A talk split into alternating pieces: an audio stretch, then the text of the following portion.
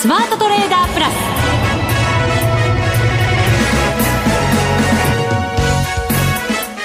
全国のリスナーの皆さん明けましておめでとうございます。この時間はザ・スマートトレーダープラスをお送りしていきます。この方を改めてご紹介しましょう。国際テクニカルアナリスト福永博之さんですおめでとうございます。よろしくお願いします。よろしくお願いします。はい、アシスタント内田まさでございます。確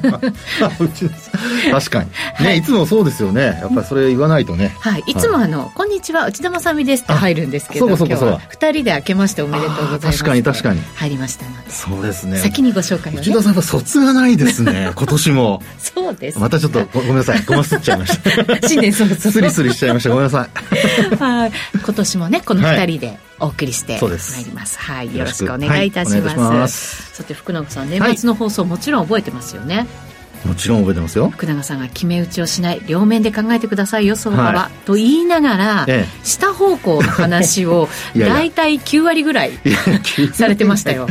いやそうですね、えー、まああのー、ね選択肢っていう話をねテーマとしてはしたんですけど、うん。えー、まあでもやっぱりあの周りからいろいろとねあのー、今年は高いっていう話がまあ、聞こえてくることが多いとは思うんですけど、はい、まあ、でもどのタイミングからこう株価が戻っていくかとか反発するかっていうところが重要なので、うん、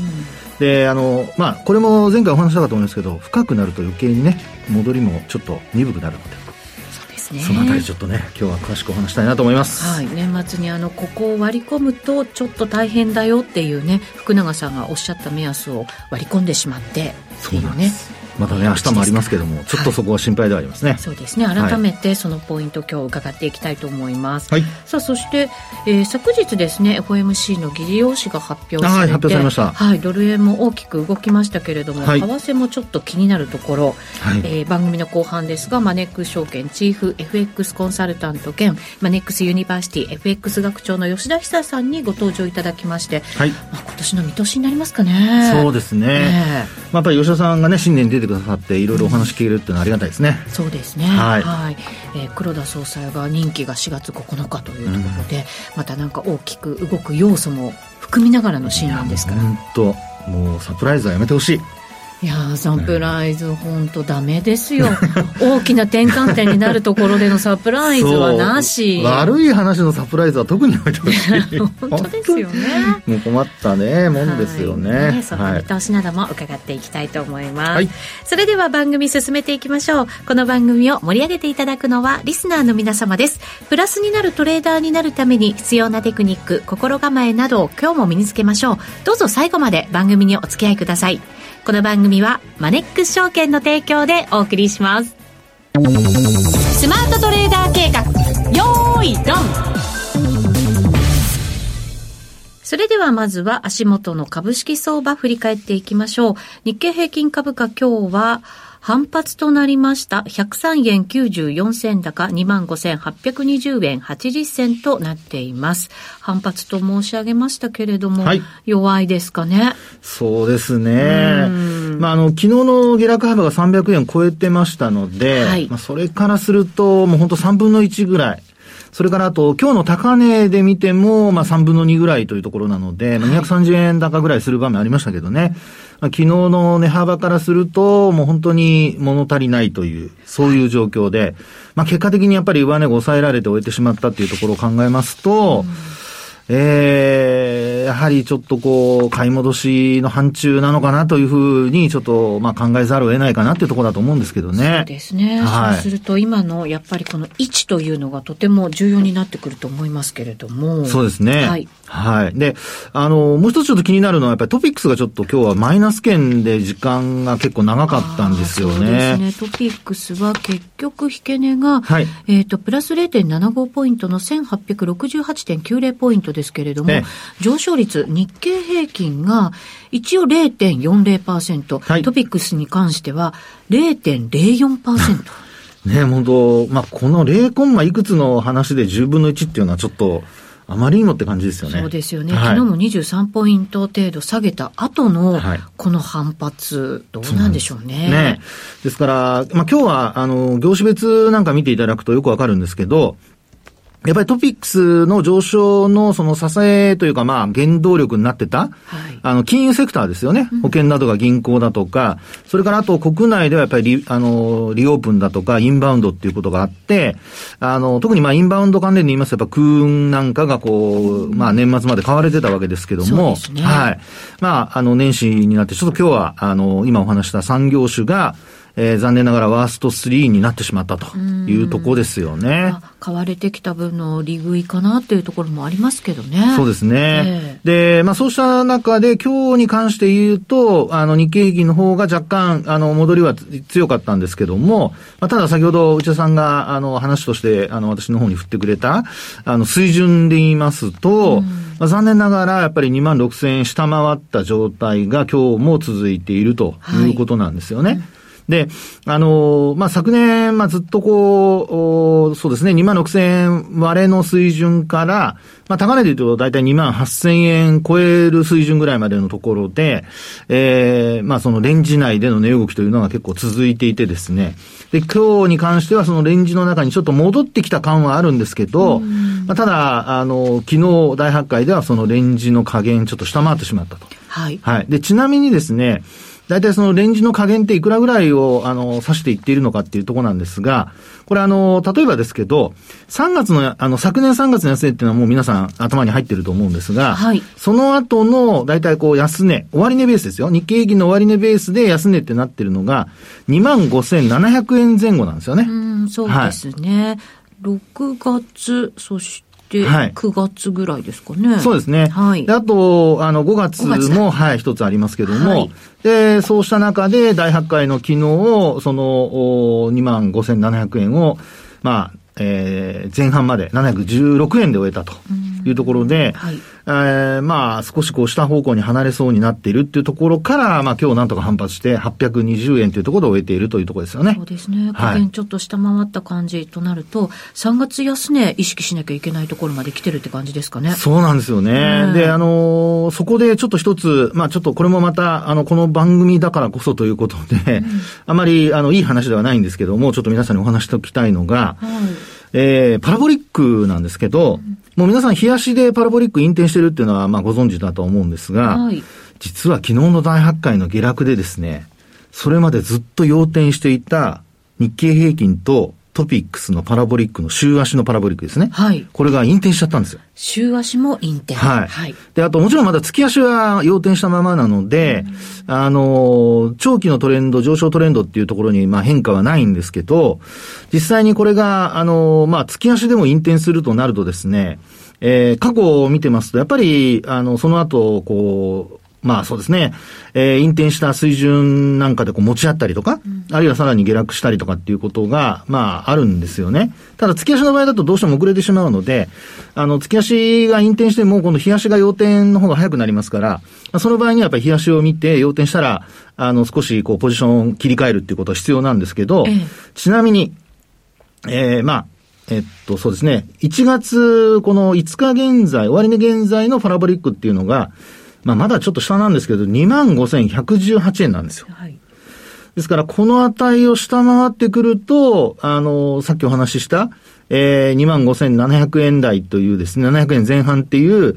えー、そのレンジの加減、昨年のその5月以降続いたレンジの加減を下回ると同時に、今お話ししているそのパラボリックの、ええー、まあ、引転の可能性が、こう、ちょっと高まってくると。はい。いうことなんですよね。うん、で、そうなると、もう節らしい節っていうのが、えー、っと、去年の3月の、お24,681円。これはザラバ安値ですが、うん、ね、はい、はい。そこまでちょっと安値がないので、うん、瞬間的にはですね、えー、そういったところを試すということも、まあ、外部環境次第ですけどね、はい、可能性としては考えられるのではないかということで、うん、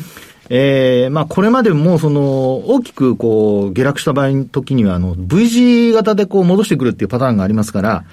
まあ、一番、その、短期的な下落で終わるパターンっていうのは、その V 字型のパターン。はい。一方で、だらだら下げるとなると、あの、時間的にもですね、ちょっと長引いちゃうということが考えられますから。鍋底のようななんかね。そうですね。はい。鍋底のようなパターンになったり、あるいは、もうちょっとこう、えー、緩やかな角度で下落が続くとかですね。あの、坂道を下っていくような形でずるずる続くとか。嫌ですね、そえー、そういうパターンも、おまあ、考えられなくはないので、まあ、基本、その、まあ、今お話している2万7、えー、5700円を割って、戻せないとなってくると、あの、そうした、あの、坂道下るような、まあ、あ急激にこう下っていくのか、あるいは緩やかに下るのかっていうのは、ちょっとそこは、あの、今の段階でわかりませんけども、可能性が、まあ、出てくるということなので、まあ、押し目買いを考えて、まあ、押し目買いというか、リバウンド狙いの買いですかね。考えてる人はちょっと注意をしておいた方がいいのかなというところですね。すねもしかしたらタイミングはまだだよということになるのかもしれませんが、はい、先ほども言った通り、その外部環境次第ってところですけど、今一番やっぱり大きく影響するのがアメリカの景気っていうところだと思うんですね。そうですね。はい、はいアメリカの景気で考えますと、えー、やっぱり、あの、利上げのね、あの、ペース、まあ、鈍ってくるとはいえ、それでも、昨日のあの、FOMC の議事要旨、公開されましたけど、はい、まあ、これまで通りの内容ではあるんですが、そうですね。ただ誰一人として、うん、利上げじゃなくて利下げ。はい。を、おについて発言する人はいなかったと。そうですね。すべてのメンバーが、はい、2023年は利下げしないよと。はい。まあ本当かどうかわかりませんけど。今のところ、今のところ、そう。もうそれはあの、昨年の12月の話でございますので、はい、まあ何とも言えませんが、ただ、まあそうした、あのまあそうですね、FOMC の、えー、参加者がそこまで、あの、考えてるとなると、まあ、やっぱり、えー、こう、議事要旨が出て、それが広まったっていうことを考えると、よく言われるそのピボットってやつですね。はい。ピボットってあの、バスケットやってる人ってよく知ってると思うんですけど。そうそうそうそうそうそうそう。で、はい、私が今動いた。ラジオですから。口で説明しないといけないんですけど。あの、ピボットって、あの、向きを変えたりとか、方向転換したりとかっていうね、バスケットだとよくそういうので、うん、あの、ピボットとかって使ったりするんですけど、ええ、あの、政策でも、あの、高派から急に鳩に変わるとか、うん、あるいは、実はテクニカル指標にもピボットっていう指標があるんですよ。聞いたことはあります。あ、そうですか。聞いたことありますね。あのー、あれ、何かと勘違いしてるから大丈夫大丈夫ですよ。はい。あの、ピボットというのがあるんですけど、はい、ええー、まあそういう、そのですね、方向転換を、あの、するかどうかっていうのは、これだけ、あの、議事要旨がね、多角的な内容だったってことが広まると、まあなかなかやっぱり、鷹から鳩に転換するっていうのは、うん、まあ誰かが唇を切らないとちょっと難しいのかなという感じはするんですけどね。本当そうですね。はい。去年のね、年末近くになった時に、ちょっと FRB のメンバーでもバラバラななんか見方がね、はい、いろんなところから伝わってきたりはしましたけれど、ええ、結局、この12月の FOMC では、がっちり一枚岩にっていうなんかね、ね感じになりましたからね。そうなんですよね。えまあですから、そのアメリカの景況感というところで見ると、まあ今お話ししましたようにですね、えー、利上げが、あ結果的にはオーバーキルになるかならないかのスレスレのところまで、あの、政策をね、あの、金融政策進めていくとなると、まあ、やっぱり株式市場としてはですね、なかなかちょっと読みづらいというか。まあそうですね。えー、これね、本当にどっちか動くってこう、わかる人はすごいなと思うんですけど、はい。まあでも本当にそういう意味では、あの、一番怖いのは、えー、大丈夫だと思ったところが、まあよく言う、その叩いて橋叩いてたら欠けちゃったとかですね。そういうのが本当に怖いなという。怖いですね。怖いです。笑いながらおっしゃいましたけど。いやいや 怖いですよ、それ。怖いですよ。あの、怖いことを怖く言うと皆さんも引いちゃいますからね。おどろおどろしくなります。おどろしくなっちゃいますからね。でも確かに、こういうふうになんかアメリカの景気がどうなるかちょっとわからないよっていう中で、はい、こう、どうなんですか ?V 字的に底をつけるっていうことはやっぱり難しい。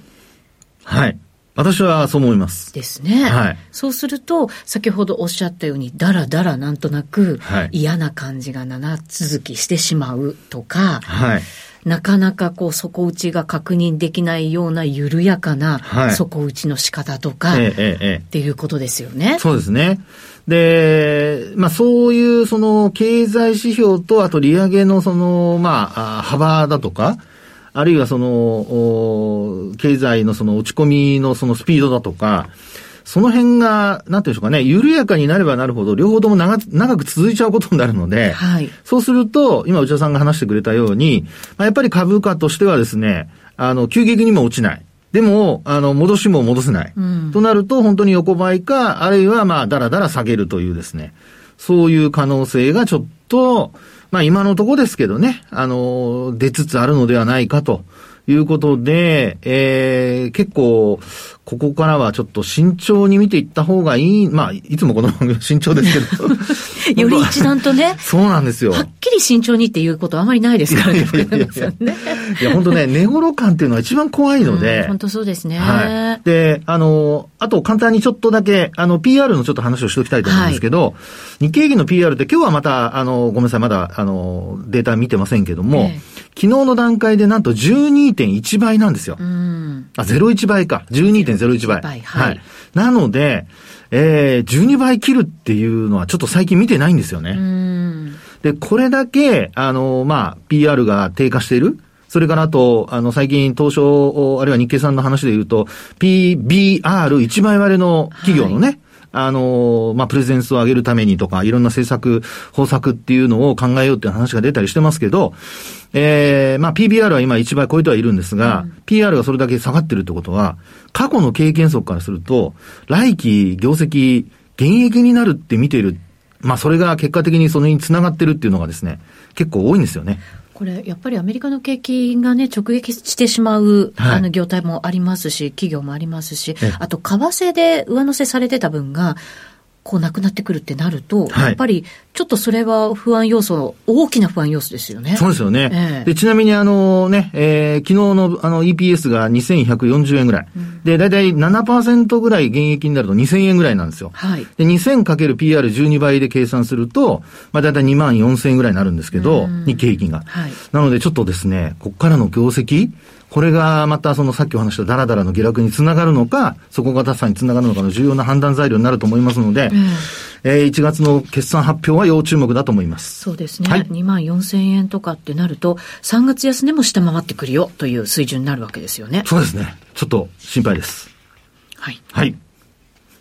言い切りましたね。はい。ちょっと心配です。はい。わかりました。ちょっとね、気をつけて相場見ていきたいなと思います。はい、以上、スマートトレーダー計画、用意ドンでした。続いては、マネックス証券からのお知らせです。投資家の皆様、マネックス銘柄スカウターをご存知ですか？マネックス銘柄スカウターは、マネックス証券に口座をお持ちの方が無料でご利用いただける日本株銘柄分析ツールです。マネックス銘柄スカウターでは、売上高や営業利益など重要な業績指標を過去10期以上にわたりグラフ表示することができます。自分でデータを整理する手間をかけずに、長期的な視点で企業を分析することが可能です。また、マネックス銘柄スカウターには、10年スクリーニングという機能がございます。通常提供されているスクリーニング機能は、直近の通期業績や今期の会社予想などを対象にすることが多いのですが、10年スクリーニングなら、過去10年間の業績や直近の四半期業績での銘柄選びが可能なので、長期視点で自分に合った銘柄を探し出すことができます。さらに、マネックス銘柄スカウターはスマートフォンへの表示最適化も行っているので、外出先などでも場所を選ばずスムーズに銘柄分析を行っていただけます。また、マネックス銘柄スカウターの活用術も、マネックス証券のセミナーやホームページで紹介していますので、ぜひご覧ください。マネックス銘柄スカウターは、マネックス証券に口座を開設いただくと、無料でご利用いただけます。マネックス証券の口座は、無料で開設できます。日本株投資の強い味方、マネックス銘柄スカウターをぜひお試しください。マネックス証券での取引に関する重要事項。マネックス証券が扱う商品などには価格変動などにより元本損失、元本超過損が生じる恐れがあります。投資にあたっては契約締結前交付書面、目論見書の内容を十分にお読みください。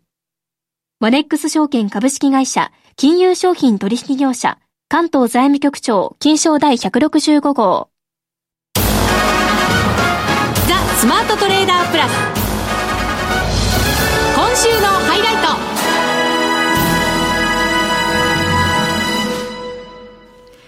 それではご紹介しましょう。マネックス証券チーフ FX コンサルタント兼マネックスユニバーシティ FX 学長の吉田恒さんです。今年もよろしくお願いします。よろしくお願いします。お願いします。さて、ドル円ですけれども、132円台で推移しています。現在は132円37銭から38銭あたりでの取引です。昨日の夜、えー、FOMC の議事録が発表されましてギュンと上に戻ってきましたまあでもその前のあれですよね下がり方が、はい、年末年始のあの下がり方があのなんか売れや下がるっていう感じでね、はい、あ僕はあんなに下がるととても思ってなかったので。ちなみにあれは何だったんですか？特にないですよね。一応後講釈としては日銀のねあの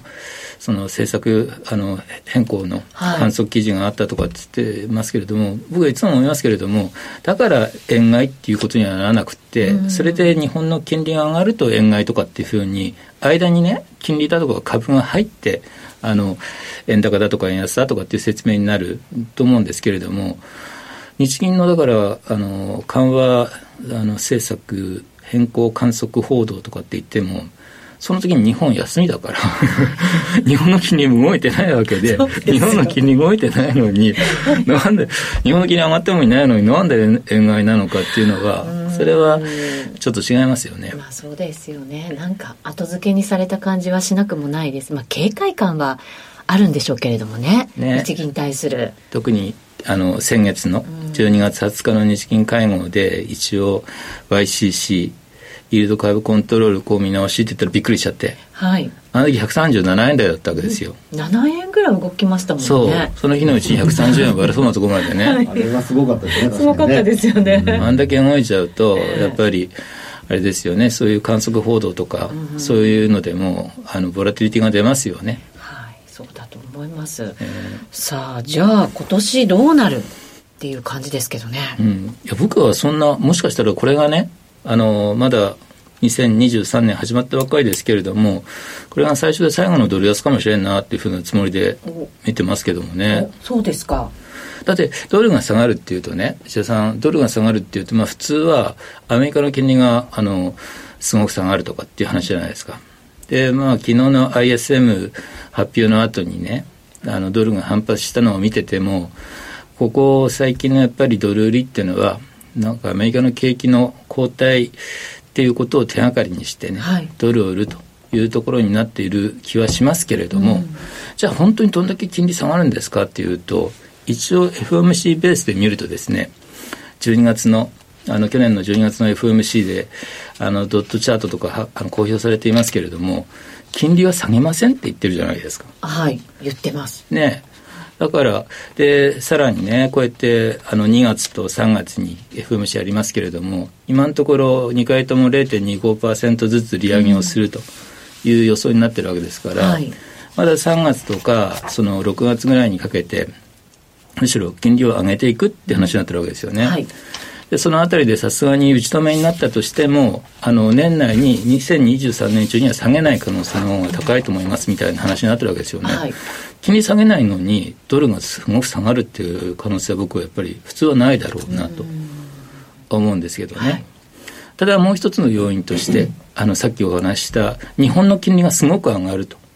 そうすると円高になる、ドル安になる可能性はあるわけですけれども、でもですね、あの、今まで、その10年債は0.25%を上限してたのを0.5%って、さすがにね、倍になったなって感じはするんですけれども、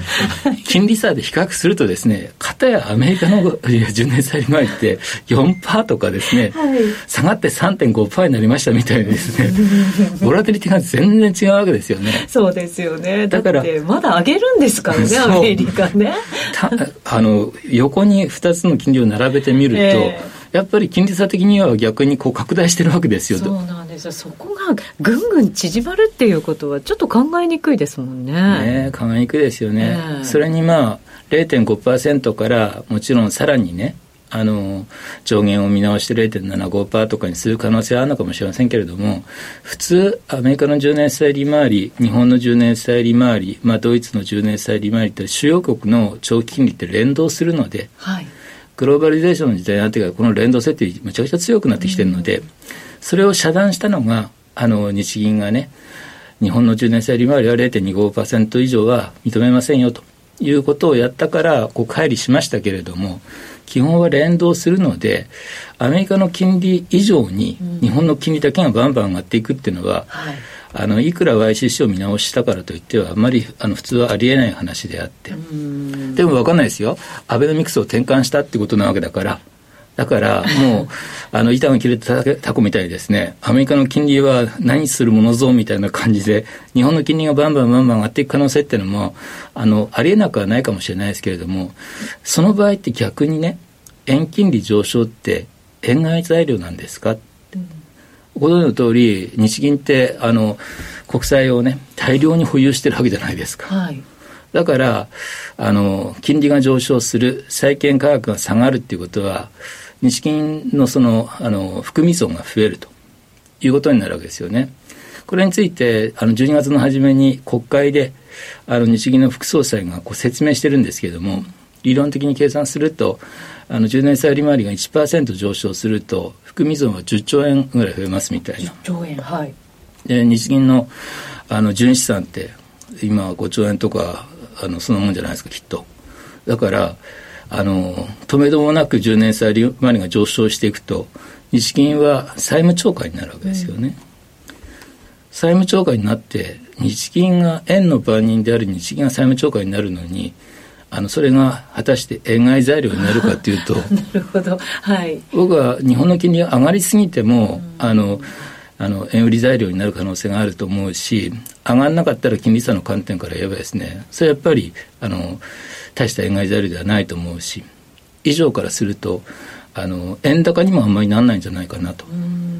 思うんですけどね。これ今日のその10年債の入札ですか？がもう上限の0.5ということだったので、もう、もう上限だよ。ってことは、もっとちょっとさらなる、その政策変えなきゃいけないんじゃないの？みたいな思惑が働くっていうのは、なんとなくわかる気はするんですけどね。わかるんですけどね。ただ何度も言うと、やっぱり絶対水準があまりにも違うので、はい、金利差で見るとですね、はい、なんか、あの、まあ、ことは悪いですけども、ちょびっとなもんですよ、本当は。そうですね。だから、やっぱりこういう、まあ、ニュースとかに振らされやすいというか、っていうのが今まだ続いていて、それはどこかでか落ち着くんでしょうけど、その水準がじゃあどこなのっていうのはね、なんとなく、あの、想像ができればいいんですけれど、なかなか難しいですよね。あの、新年相場って、ええ、あの、たまにやっぱりフライングがありますよね。うんあの新年が始まったばかりだと投資家のトレーダーのリスク許容度もすごくあるじゃないですか、はい、これからだからだからいくらでもまあ、極端な言い方するとすごくリスクを取れるわけですよね。だから今回はまずはドル売りからやってみようとかって思ってですね特別な理屈なくても、まあ、日銀も政策転換するんだしみたいなアメリカだってリセッションに、ね、なるかもしれないし、みたいな感じで。だからまず理屈抜きでドルショート振る。動きそうな方に振るみたいな感じってありそうですよね。11月以降全くそうだったじゃないですか。はい、あのさねなんか小動きがついて動くっていうとドーンと下がるみたいな感じで来たのでそういうあの投資戦略を取るっていうのがよくわかるわけですけれどもそれがフライングになる場合っていうのもあの結構あるんですよね。うん、なるほど。あの今が最後のドル安じゃないかっていうふうにね先ほどもおっしゃいましたけれどもそうするとちょっとやっぱりまだドルは買われていく方向で2023年進んでいくだろう。去年の高値抜けるなんてことありますか？去年の高値で151円ですか、それはないですね。あやっぱりそこまではいかないんですね。あのチャート的に見るとやっぱりドルはもう天井ってますよね。わかりました。また今年もいろいろ教えてください、はい、ありがとうございます。ありがとうございます。さてあっという間にお別れのお時間です。ここまでのお相手は福永博之と内田まさみでお送りしました。それでは皆さんまた来週,、また来週。この番組はマネックス証券の提供でお送りしました